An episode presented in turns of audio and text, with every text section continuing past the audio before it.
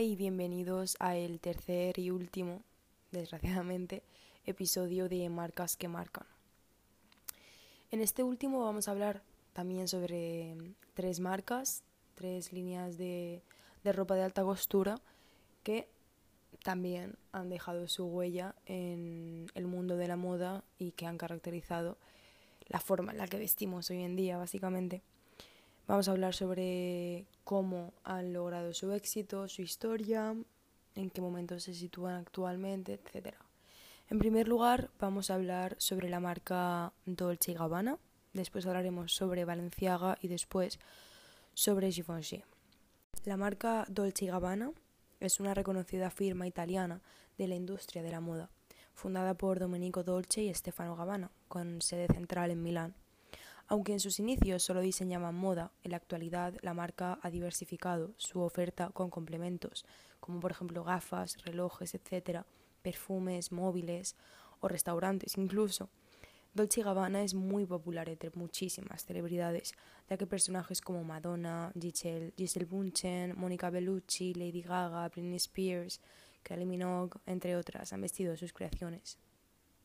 Sus creadores, Domenico y Stefano, se conocieron en Milán en 1980. El talento de Domenico como modisto y el gusto como diseñador gráfico de Stefano crearon una fusión perfecta que originó este proyecto. En 1989 el corsé se sitúa como emblema de la marca. Máxime cuando Madonna lo hace suyo en los años 90 y dos mitos italianos como Isabella Rossellini y Mónica Bellucci también se lo apropian. La marca tiene otras prendas como hitos, que son el estampado felino y la camisa blanca masculina. En sus creaciones, dos aspectos juegan un papel fundamental, la música y la cultura musical, aunque su fuente de inspiración primordial siempre ha sido la mujer italiana, la mamma. Su primera colección se lanzó en el año 1995, siendo presentada bajo el nombre Donna Donna. Dolce Gabbana es una firma provocadora, derivada sin duda de la personalidad de sus dos creadores, representando una de las marcas italianas más conocidas en todo el mundo por su glamour, su estilo cercano a la cultura mediterránea, su versatilidad y su vertiente creativa.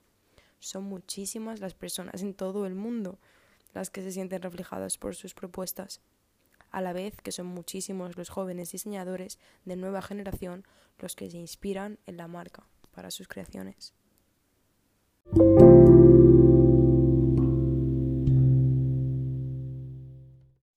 La siguiente marca de la que vamos a hablar es Valenciaga, la cual, como podemos imaginar, no surgió de la nada. Su fundador, el modisto vasco Cristóbal Valenciaga, se había pasado media vida entre costuras y contaba con una holgada red de negocios en España. Valenciaga había comenzado su carrera como modisto y empresario en San Sebastián 20 años atrás, por lo que ya contaba con bastante experiencia personal, profesional y comercial cuando llegó a París en 1936.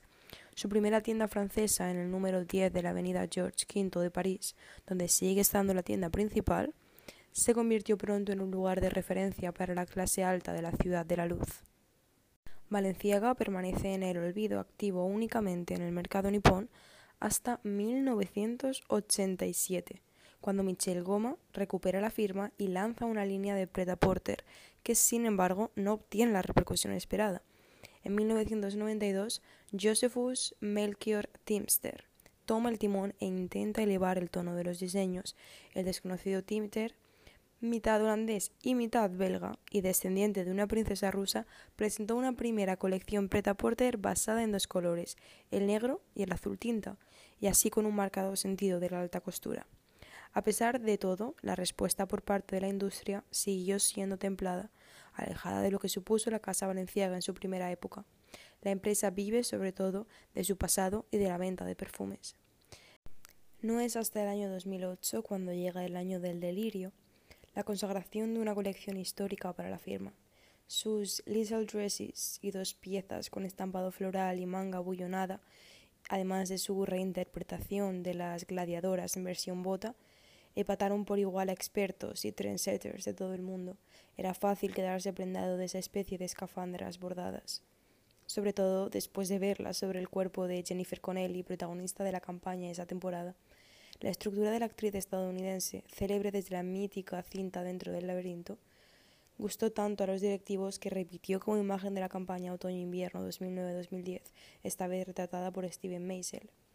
En enero de 2020, durante la Semana de la Alta Costura de París, la firma anunció que regresará a sus raíces y que volverá a presentar una colección de alta costura.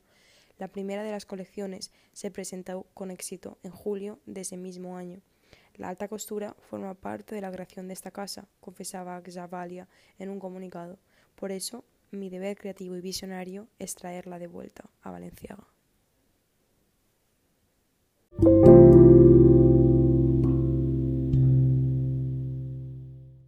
Bueno, y esto ya va llegando a su fin y con ello llega la última marca de la que vamos a hablar, la cual es Givenchy.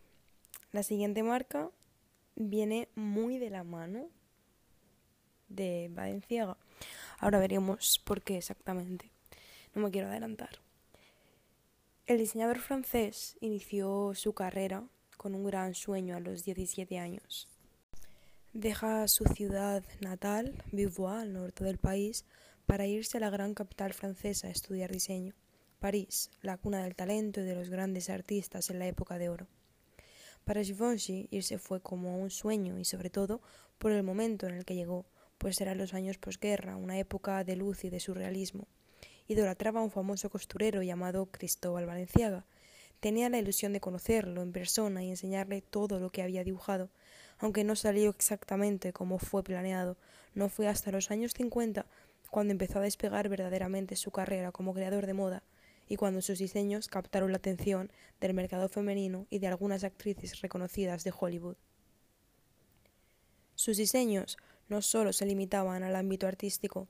Desde Estados Unidos, Jackie Kennedy, primera dama y esposa del expresidente John Kennedy, se puso en contacto con la casa de costura solicitando ropa. Jackie pasó a la historia como una de las primeras damas mejor vestidas. También Grace Kelly, actriz de Hollywood y posteriormente princesa de Mónaco, hizo parte de la gama personal de clientes del señor Givenchy. Este le diseñó un vestido verde, esmeralda, usado en una aparición pública en 1961, muy, muy famosa. Pero es que incluso no hace falta que nos vayamos tan lejos. El estilo del diseñador llegó a la actualidad. Por ejemplo, desde 2014 o por ejemplo justo ese año, Kim Kardashian celebró su aniversario con el rapero Kanye West usando un vestido blanco de Givenchy. El director creativo de la marca, Ricardo Ticci, aseguró que Kardashian es la Marilyn Monroe contemporánea. Actrices, modelos, celebridades, representantes, empresarias, Hubert de Givenchy es uno de los diseñadores de moda que ha llegado a vestir a todo tipo de mujeres, sin importar su profesión. Su estilo sencillo, elegante y ligero ha creado un sello atemporal en la imagen femenina y en el mundo de la moda. La mezcla de elementos tradicionales con modernos hace que Kim Kardashian pueda usar un vestido de la misma forma que Audrey Hepburn, con una diferencia de más de 60 años en la historia. Además, me gustaría señalar, como en los dos últimos episodios, si estas tres marcas utilizan o no animales. Bueno, pues en primer lugar, eh, Givenchy sí que utiliza animales, desgraciadamente. Después, Dolce Gabbana también utiliza animales, pero es que Valenciaga, gracias a Dios, no utiliza animales, dejó de utilizarlos hace unos 20 años, así fue de las primeras marcas que dejó de utilizarlos. Bueno, pues habiendo llegado al final del tercer episodio y por ello habiendo llegado al final del podcast, solamente me gustaría recordar algo así rapidillo. Y es básicamente que, siempre hablando desde mi punto de vista, la moda no solo se puede ver de una manera superficial, banal y consumista o capitalista, como muchísimas personas la ven. La moda es sinónimo de arte, de lucha, de constancia y de perseverancia, como hemos visto en estas historias, que son reales y de las cuales podemos aprender mucho, no solamente qué es lo que se lleva en esta temporada y qué es lo que no te tienes que poner porque ya no está de moda. Muchísimas gracias por escuchar este podcast ha sido un placer compartir todas estas ideas con vosotros. Y bueno, pues os espero para la próxima. Hasta pronto.